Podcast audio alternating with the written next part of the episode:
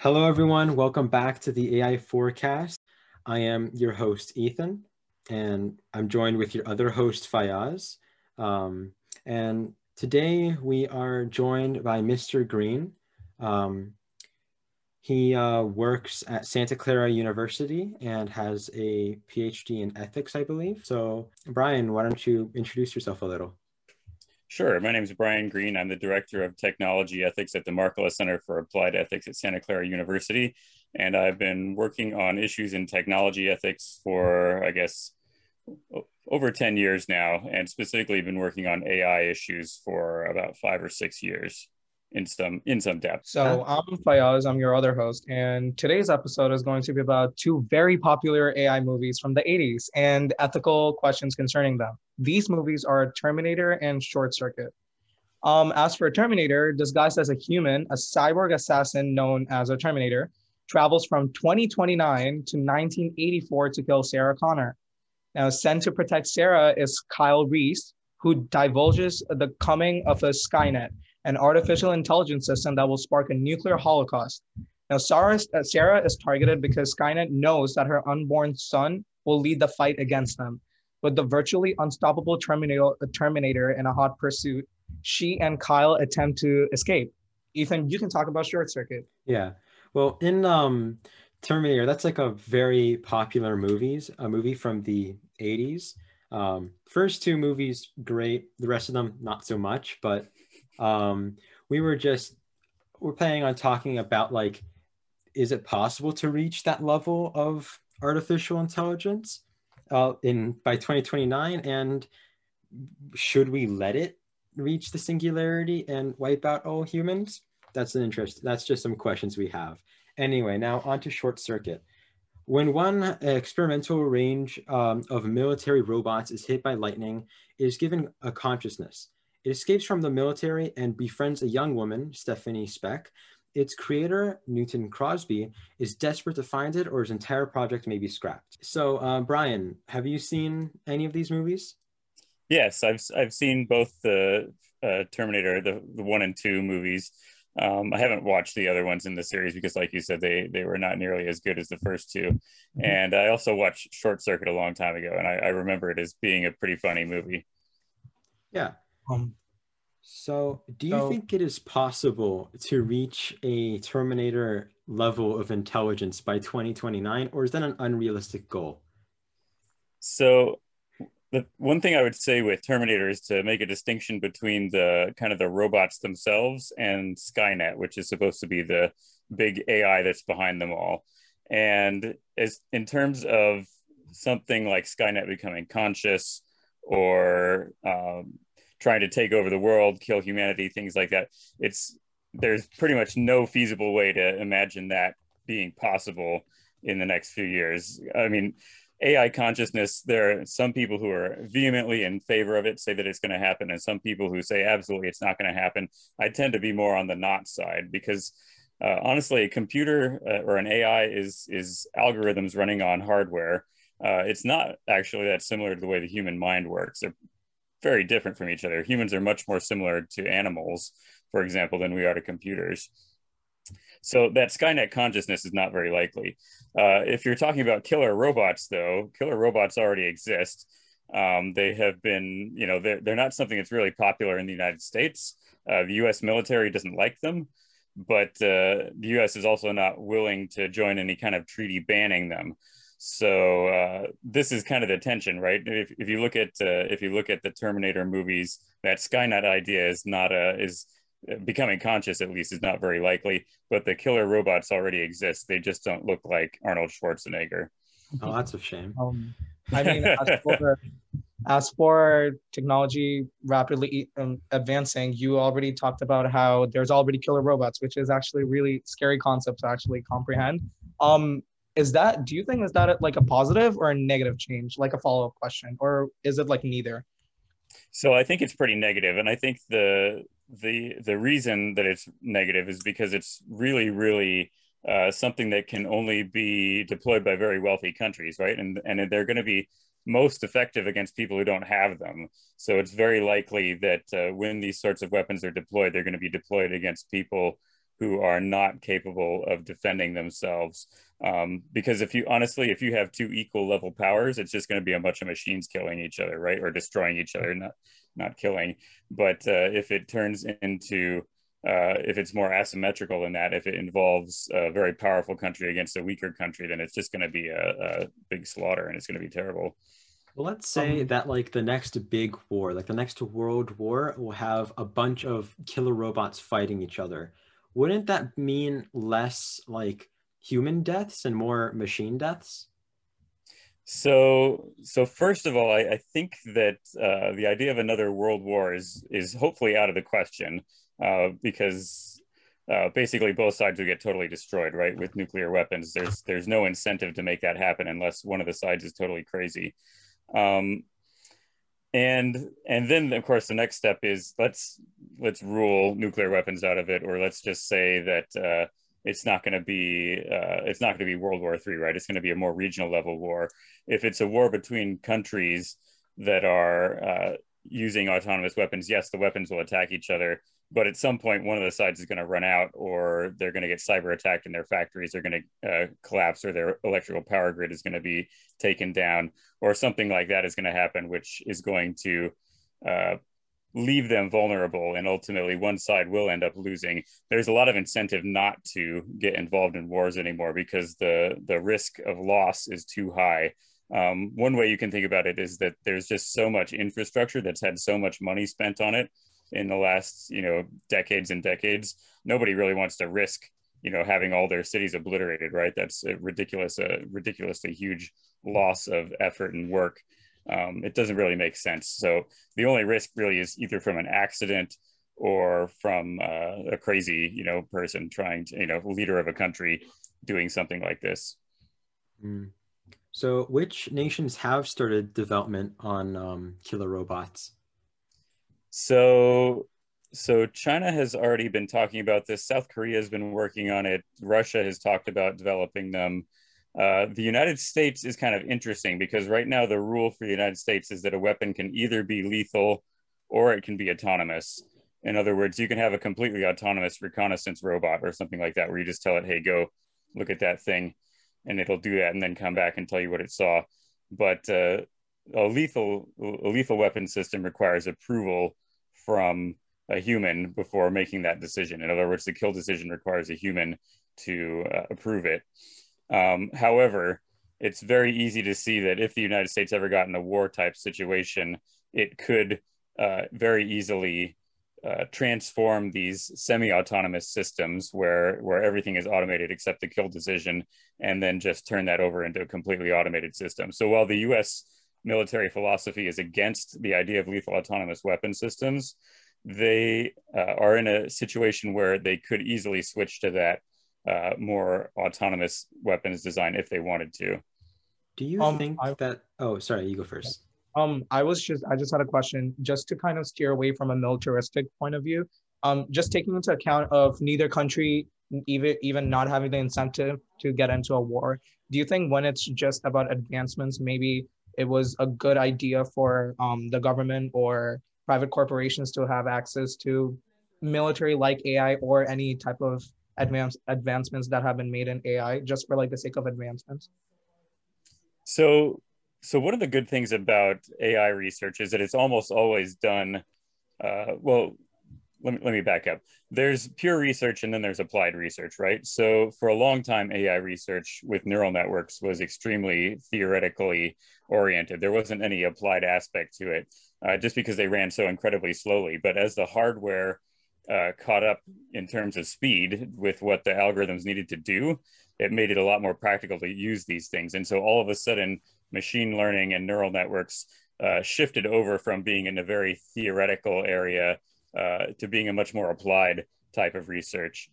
And uh, the good news now is that a lot of that applied research is really, really helpful, right? It helps with efficiency in, in the power grid. It helps with yep. data mining. It helps with thinking about how to make better healthcare decisions, those sorts of things. There's all sorts of tremendous benefits that are uh, put possible with A I, uh, but it does also have a huge risky downside. And the question is, how do we go forward and make sure that A I is being directed towards these really good uses, but being limited in terms of its really bad uses?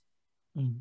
Um, Do you think that the um, technology being basically uh, developed by Boston Dynamics will ever be used in a harmful way?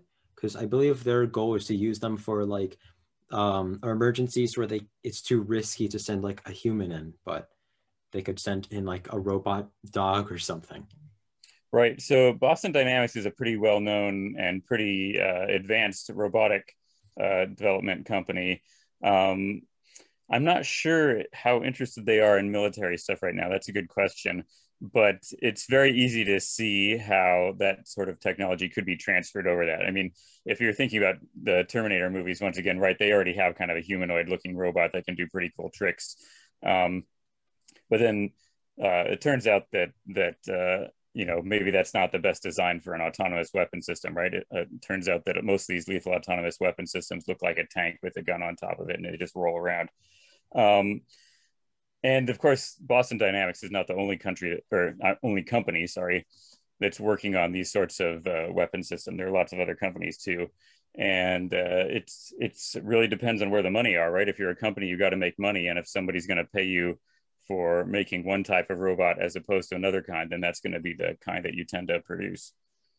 Um, do you think like if the like the A I that's being developed by companies like Boston Dynamics, do you think do you see that affecting people in their daily lives, or do you only like by the end of the decade, or do you only see these weapons and or A I technology only being in the hands of like powerful corporations or the military? So I think that it will start to uh, affect us. It will. It's going to.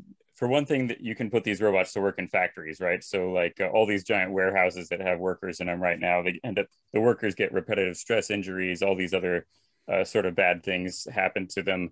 Uh, it's not, you know, it's not the greatest work either. Um, so robots are gonna fit right in there. They're gonna gradually take over those jobs and, and uh, those folks are gonna be out of work. Now, hopefully uh, they'll be able to find something better and more rewarding to work on. Um, but it's a, it's a question, right? How many of these things are going to get automated at the same time, and how many people are going to be out of work at the same time? So that's something that we're going to have to deal with going forward.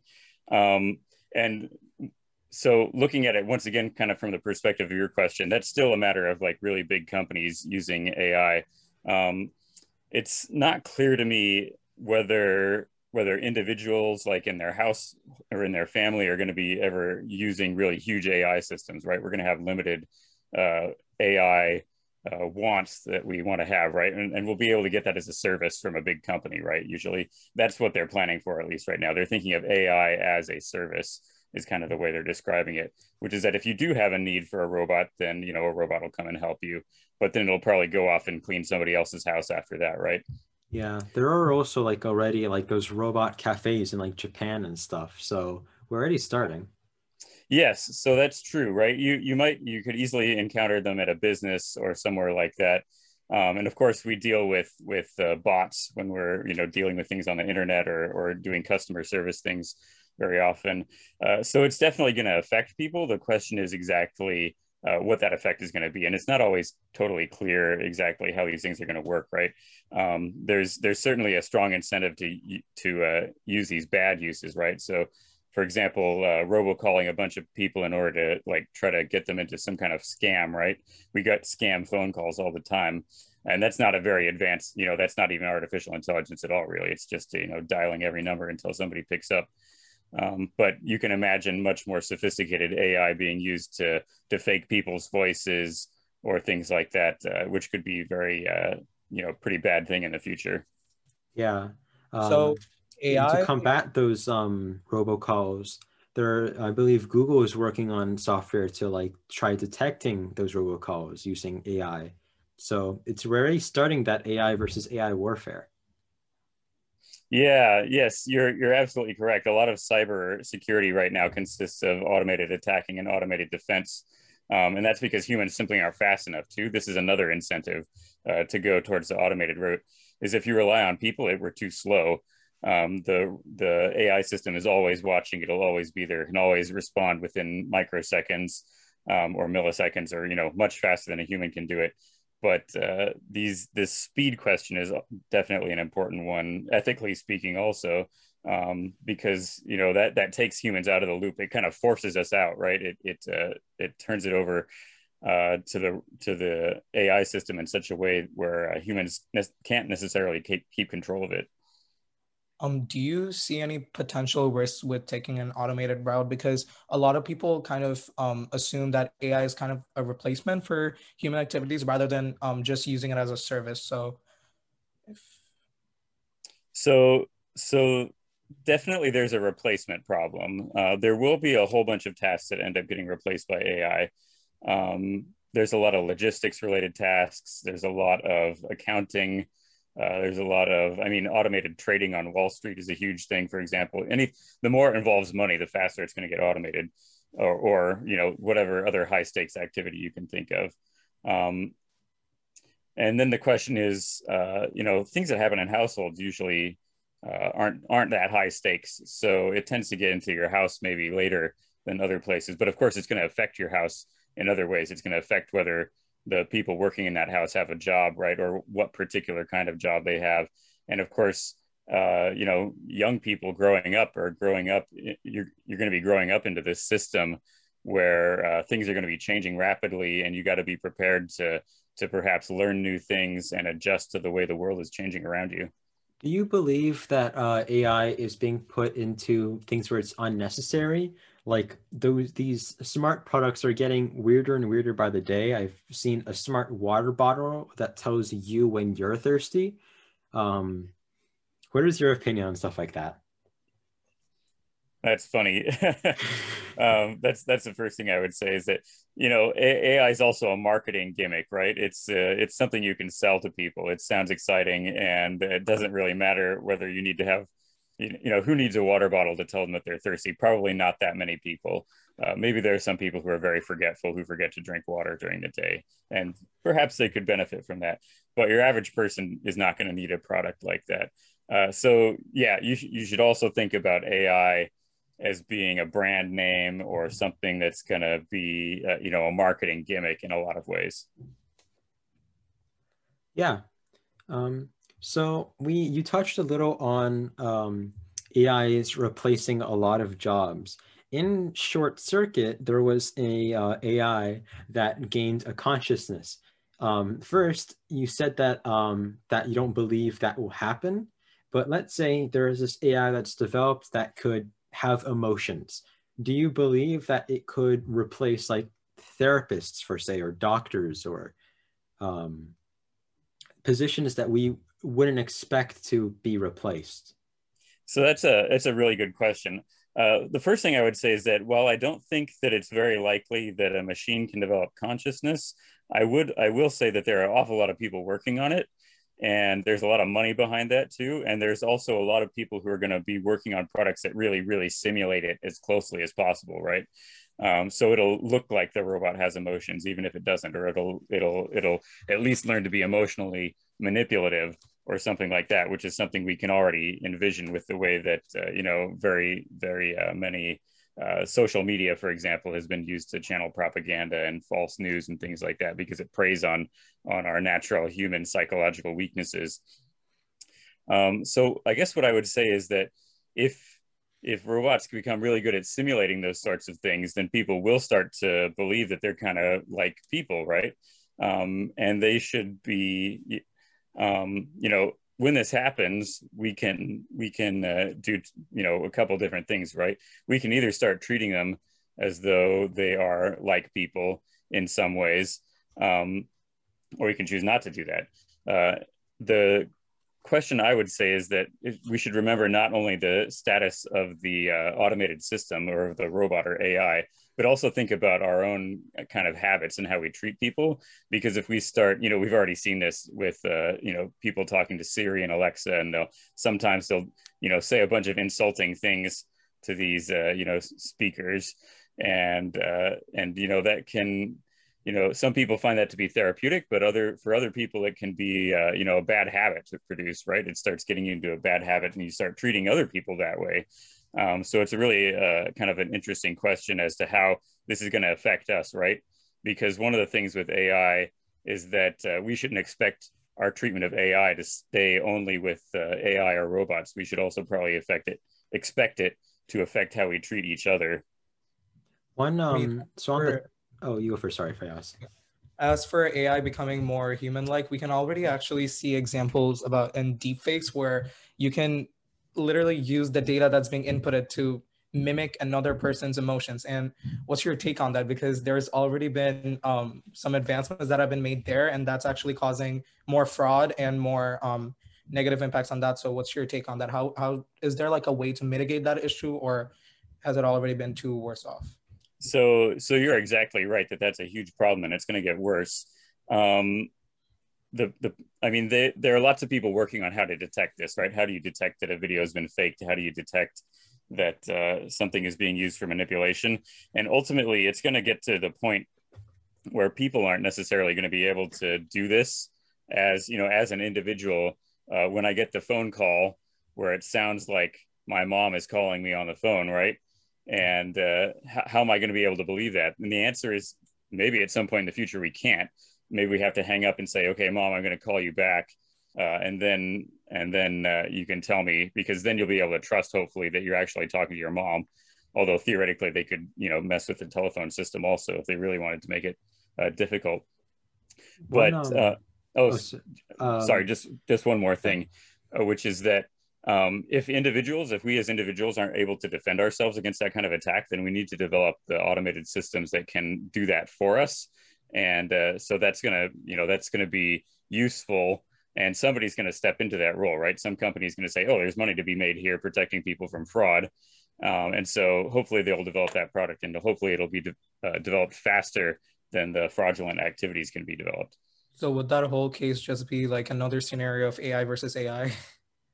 That's what it ends up coming down to, right? Yeah. And and uh, you you can start to see pretty quickly how it could become pretty futile, or uh, something, uh, you know, a waste of effort, right? It's like, why are we spending all this money attacking each other? Couldn't we come up with a better way to spend our time? Yeah, one um, deepfakes are getting really worrying. I believe there was a case in I think Florida where a um, mom made like deep fakes of her daughter's like cheerleader members or something like that, and made it very inappropriate, and I think she went to jail or something. Um, and you said how that is a um, problem that will continue to get worse. Do you think that we should just tell all these individuals who are working on it to stop working on deep fakes? So, so unfortunately, that's un impossible, I think, right? Because of all we have to do is look at the movie industry, right? And and any type of computer-generated imagery in movies or video games, it's just going to be too. There's too much uh, in, incentive to have the technology go in that direction. So, and we don't want to hamper the the entertainment industry, right? There's there's entertainment value to it. But the question is, how do we control these tools, perhaps, so they don't get into everybody's hands? Because if everybody has access to these things, then that's everybody's going to include bad people. And so the question is, how do we um, how do we really uh, try to control who has access to these things? Or is that even possible? Maybe it's not possible anymore in the age of the internet.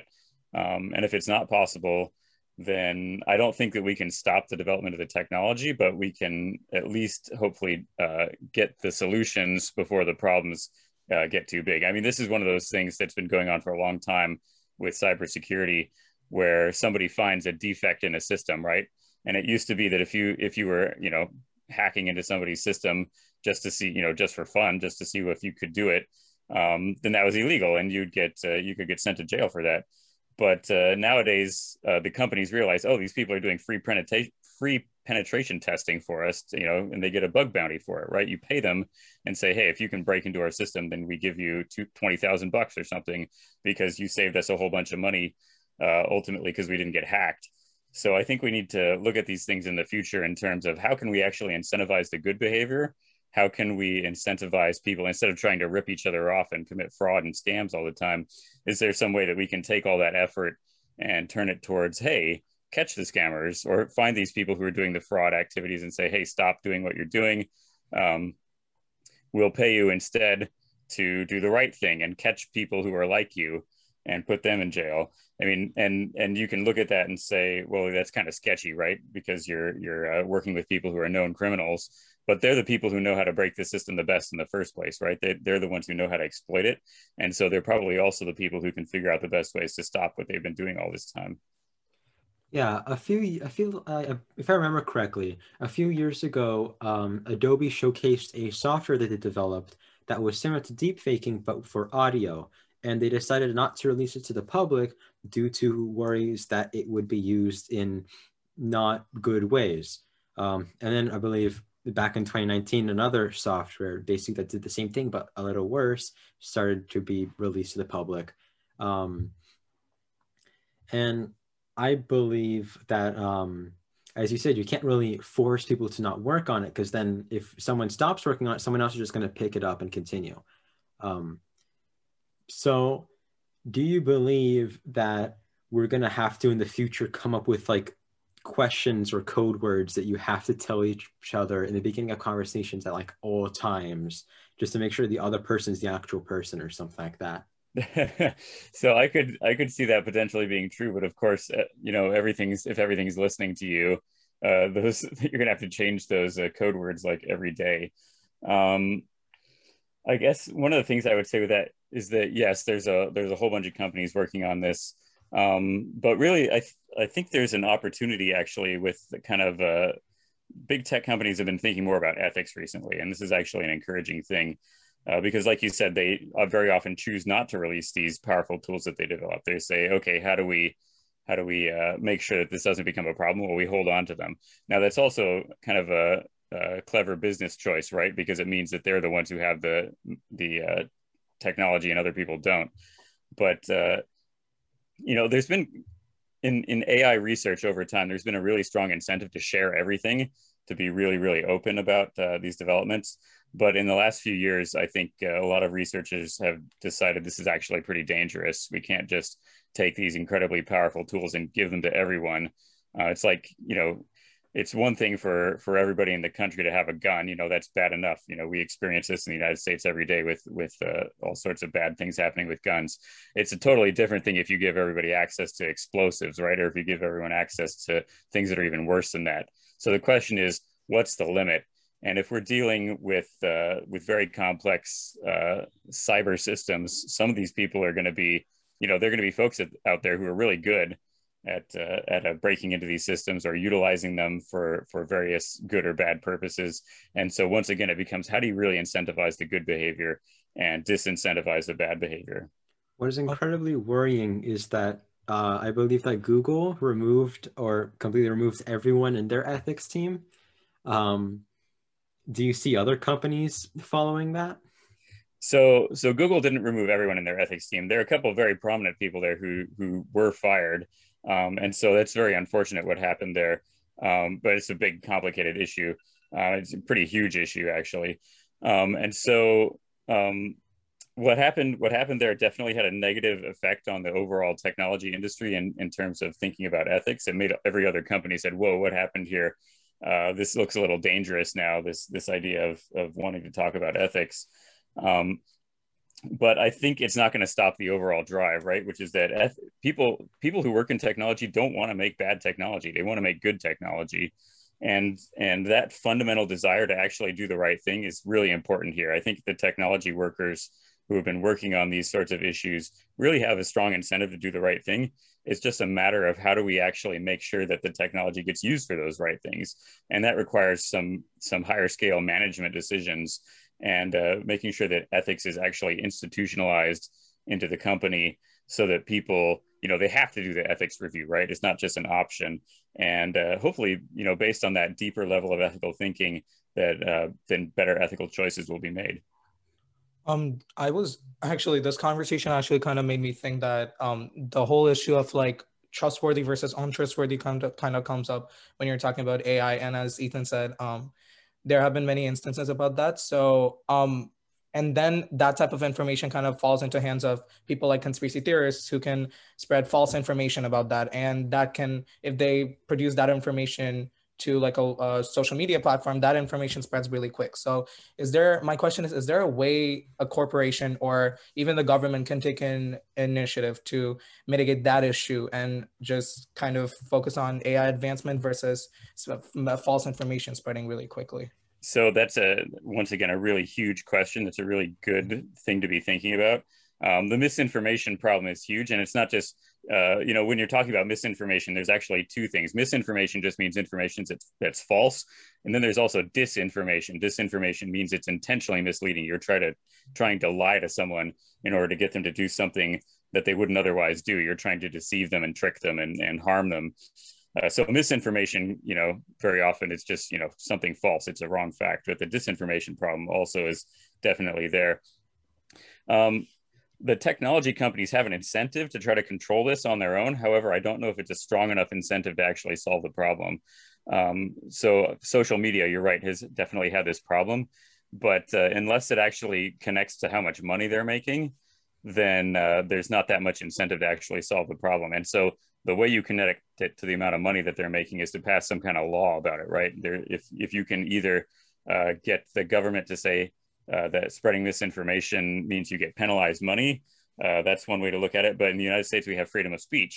So, you know, once again, you've got, uh, there's something else that's, that's uh, you know, freedom of speech actually protects a lot of misinformation, unfortunately. It's only when the misinformation becomes really, really bad, like, uh, you know, the First Amendment standard is shouting fire in a crowded theater, you cause a public panic, or you harm people, or you threaten people. Uh, you're not allowed to do that uh, under the First Amendment.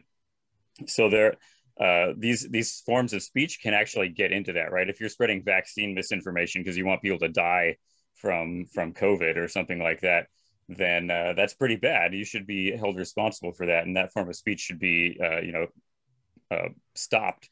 Uh, but it, you know, these are ultimately things that end up in court or decided in, you know, the the government legislature, and they're not simple issues. And there's a lot of uh, There's a lot of uh, ethical tension on both sides, because you don't want to have misinformation everywhere, uh, but at the same time, you don't want to be suppressing people's freedom of speech. Um, yeah. Just to kind of circle back to the whole idea of A I being human-like, um, as shown in Short Circuit, um, so A I can become human-like, completely human-like, as shown in Short Circuit. So that means if A I can take over one job, that means humans are losing jobs or people. So how do you think that wealth, uh, wealth distribution and profit would be changed in the overall economy when it comes to A I replacing jobs that humans once had? So that's a good question. And, and I mean, once again, I kind of push back a little bit, because I don't think A I is going to be, I don't think it's actually going to become emotional. I don't think it's actually going to have real consciousness, um, but it is going to simulate those things very closely. And then the question is, how good is the simulation going to be compared to the real thing, right? Because we'll always know that the real thing is real. Other people are real other people. Um, but uh, hopefully we'll be able to be able to, to tell that uh, the A I or the robot is not the real thing. And, you know, if we can't, then that becomes a, a bigger problem because of all the deception issues we've been talking about so far. But uh, it will, you know, getting into the jobs question, there are going to be jobs that are taken over by A I for sure. And money is going to start flowing towards these A I companies. And these companies have already talked about it. So, for example, OpenAI has been talking a lot about how, um, you know, if there if there is this huge amount of money that all gets pulled in towards the A I companies, the A I companies should probably figure out some way to not end up, you know, ruining the world. They should they should probably voluntarily Uh, want to make sure that money is still circulating through society, because uh, if nobody has any money, nobody can buy our product either. So, uh, so people have talked about universal basic income. They've talked about other ways to try to distribute money, like distributing stock from these companies out to everybody. Um, that way, everybody's partly an owner, and they should be, you know, sharing in the benefits from that. But it's really a question of how we want to structure how money is going to flow in the future. Um, and it's not clear exactly what that will be. However, Uh, there's a lot of evidence during the pandemic that, uh, you know, people get this check from the government as a stimulus check. And then what do people do? They buy a bunch of stuff on Amazon, and Amazon gets a bunch of money from it. Uh, so that you can see very quickly how the money goes out, and then it goes to Amazon, and then it sits there. Um, now, if it somehow goes from Amazon back to the people, then that's a good thing, because at least the money is moving around. But if it never actually moves around, then uh, that becomes a problem. If um, an A I that is developed that can replicate human emotions and pain and basically replicate everything almost perfectly, but obviously, as you said, you don't believe that it can become like its own consciousness. Do you think we should treat it like a machine or like an A I? So, So that's a great question. I, I guess what I would say is that I don't think it's very likely that it's possible that a machine can become conscious or, or become or have real emotions. Um, and I, but I think it's one hundred percent absolutely going to happen that somebody's going to make a simulation of that. So I think the simulation side is super, super likely, like, you know, one hundred percent chance of that happening.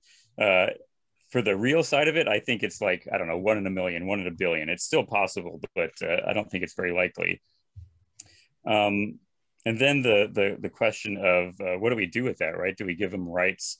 Um, it's a hard question. I mean, honestly, you know, there, I think what we want to do is we want to start with people first, right? There are plenty of humans in the world who don't have human rights yet. Uh, so think about the humans. You know, when, when uh, Sophia the robot was granted citizenship in Saudi Arabia a few years ago, there was a huge uproar about it because women in Saudi Arabia don't have, you know, the same human rights as men do. And so then they gave it to, you know, these same sorts of rights to a robot, which isn't even a very sophisticated robot. It was just a publicity stunt, basically.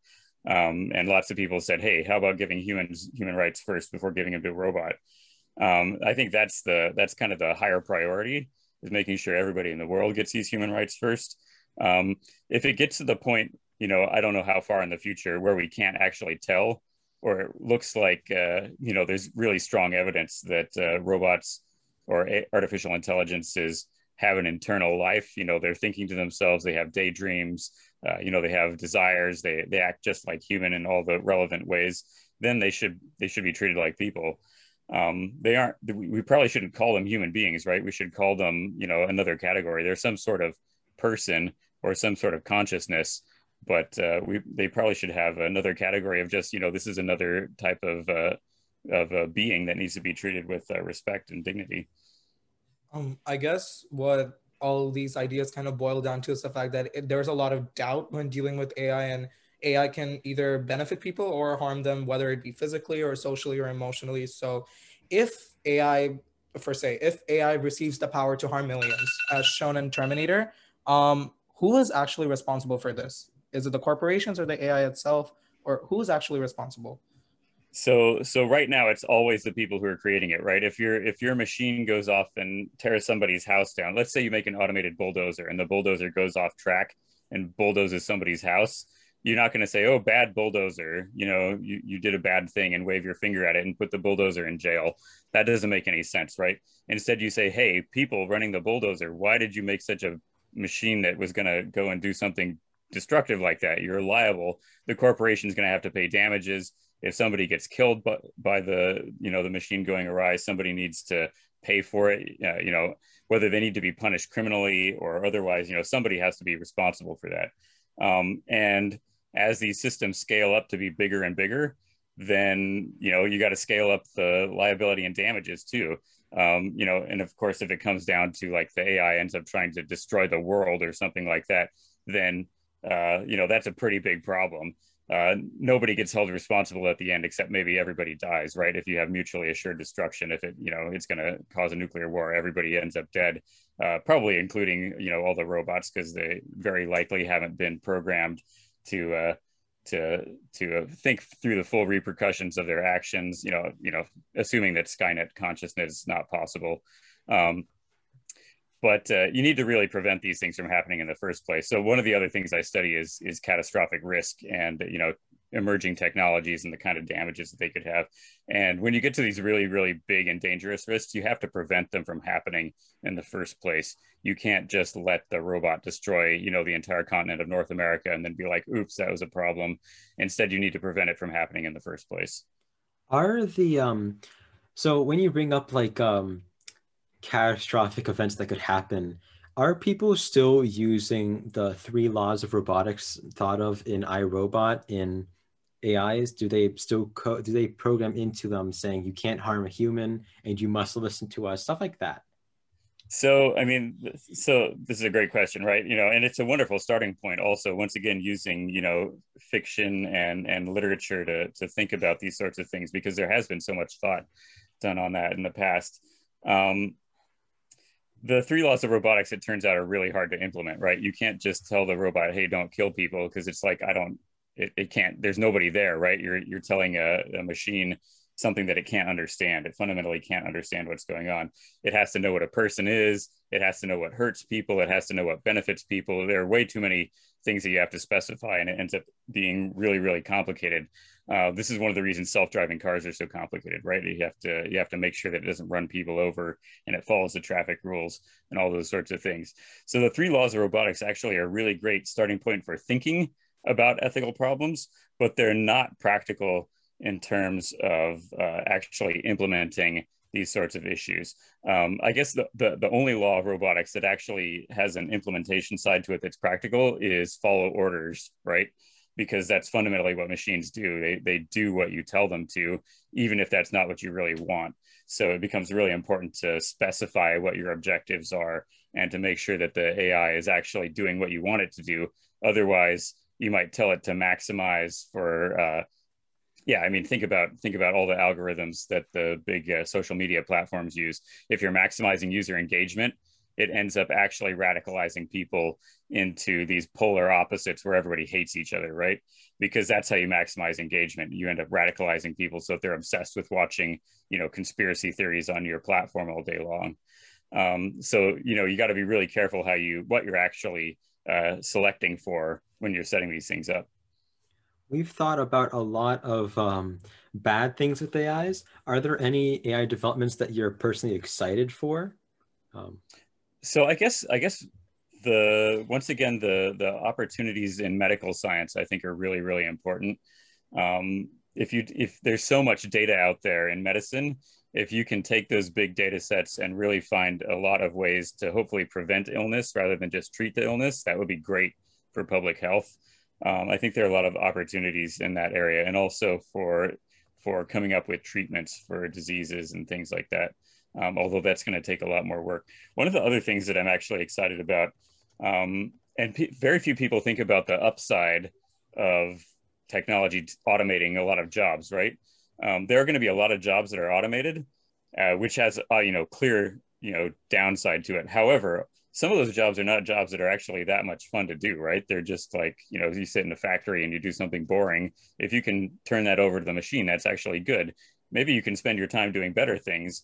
And if lots and lots of jobs get automated, maybe we can spend a lot more time hanging out with our friends or talking with our family, or, you know, spend more time, you know, taking care of, you know, kids when they're, when they're growing up, or, you know, helping disabled people, or, or taking care of the elderly. There are so many things that humans are really better at than machines are, and a lot of them have to do with these caring professions, right? You know, right now people, you know, parents don't get paid for taking care of their own children, right? And there's a good reason for that. It's because never before in human history has that ever been done. However, there really is a lot of work that goes into raising children. And so it would be great if, you know, people didn't have to do the same kind of work. You know, you could, you could give people a check that says, hey, you're doing a great job raising your kid.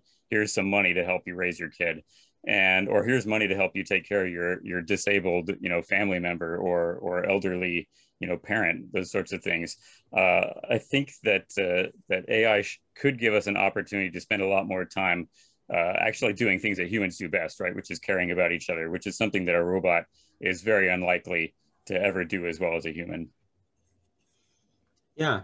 So I feel like there's one last question that I have, um, which is, so you, is there ever going to be a killing machine that looks like Arnold Schwarzenegger?